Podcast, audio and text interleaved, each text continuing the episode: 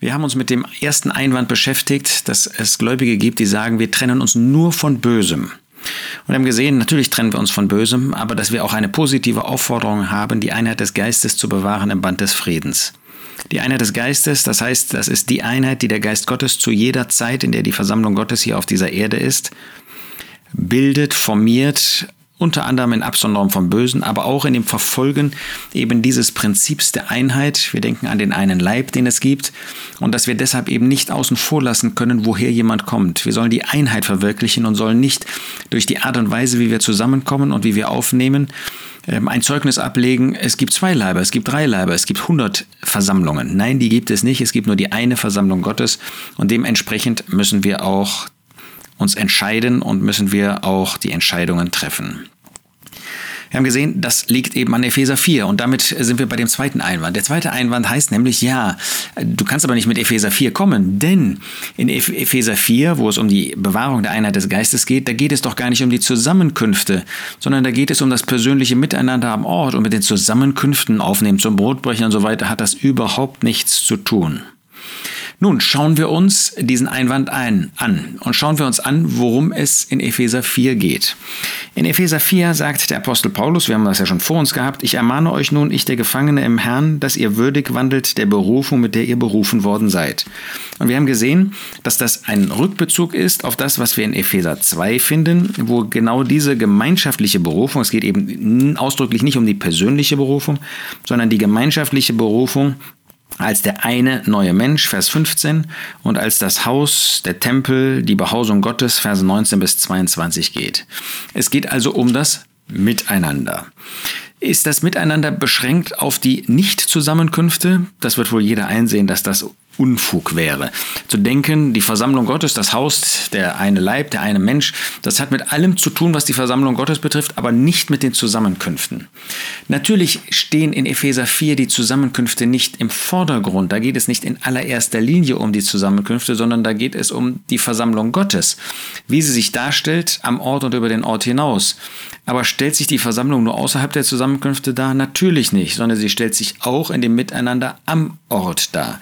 Das heißt, Epheser 4 betrifft und behandelt auch das Miteinander am Ort, behandelt auch damit wie wir jemanden aufnehmen, miteinander umgehen im Blick auf die Zusammenkünfte und besonders im Blick auf das Brotbrechen.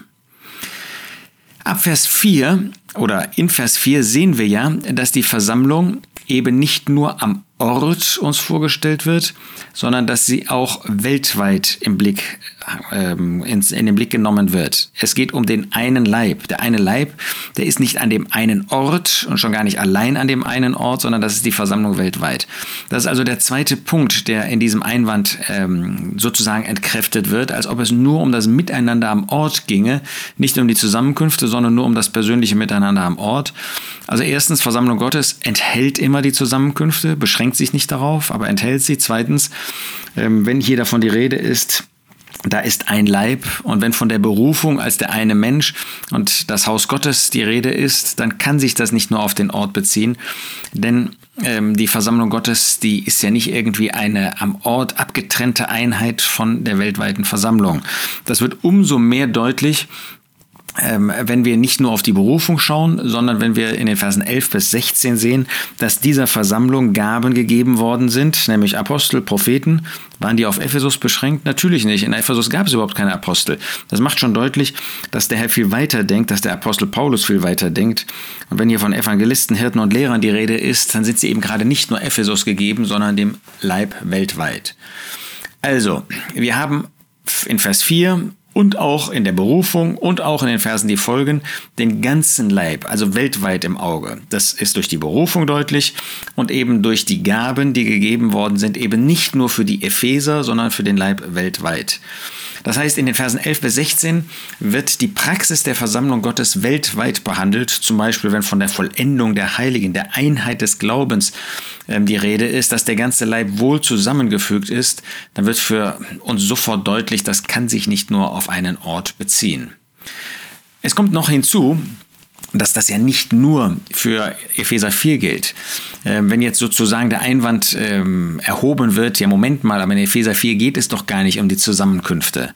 Schauen wir uns mal die anderen Stellen an, die wir ähm, und auch diejenigen, die solche Einwände geltend machen wollen, benutzen im Blick auf das, was die örtliche Versammlung tun muss oder was sie nicht tun darf, ähm, dann schauen wir uns diese Stellen an, die ebenfalls nicht unmittelbar mit den Zusammenkünften zu tun haben. 2. Johannes 9 bis 11, da geht es um das Nichtaufnehmen von falschen Lehrern, bösen Lehrern, die nicht die Lehre des Christus bringen, im Haus. Damit sind ja nicht die Zusammenkünfte gemeint. Also damit wird deutlich, das ist ein, ähm, ein Argument, wo man nicht will, dass Grundsätze der Schrift auch auf das besuchsweise Aufnehmen auf die Aufnahme am Tisch des Herrn angewendet werden. Gleiche gilt für den Sauerteig Galater 5, Vers 9, gilt für den Sauerteig in 1. Korinther 5. Wo ist denn in 1. Korinther 5, wenn es um das Ausschließen geht, von dem Brotbrechen, von den Zusammenkünften die Rede? Überhaupt nicht. Und trotzdem ist für uns allen, alle klar, sonnenklar, äh, dass diese äh, Belehrung Auswirkungen und direkten Bezug zu den Zusammenkünften hat. Denn wenn ich mit jemandem nicht essen darf, darf ich natürlich auch nicht mit jemandem das Abendmahl, das Gedächtnis mal einnehmen.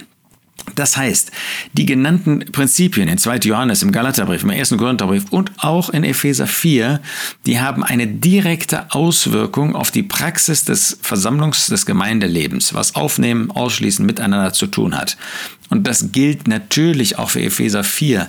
Es wäre seltsam, wenn man sagt, okay, dieses Prinzip, die Einheit des Geistes zu bewahren, das beziehen wir jetzt mal auf das äh, Zusammensein außerhalb der Zusammenkünfte, beziehen wir meinetwegen dann noch auf das Zusammensein auch von Gläubigen über den Ort hinaus, aber auf keinen Fall auf die Zusammenkünfte. Als ob die Zusammenkünfte nicht zur Versammlung Gottes gehören, zu dem Haus Gottes gehören würden und zu den Belehrungen, die Gott uns darüber gibt. Wir müssen uns also die Frage stellen, suchen wir Auswege, Ausflüchte oder wollen wir schlicht Gottes Wort gehorsam sein? Wollen wir einfach uns eine Freiheit genehmigen, die Gottes Wort uns nicht gibt? Gottes Wort ist für uns kein Gesetzbuch, aber es gibt uns Prinzipien, die uns eben nicht frei machen, zu handeln, zu entscheiden, wie wir wollen.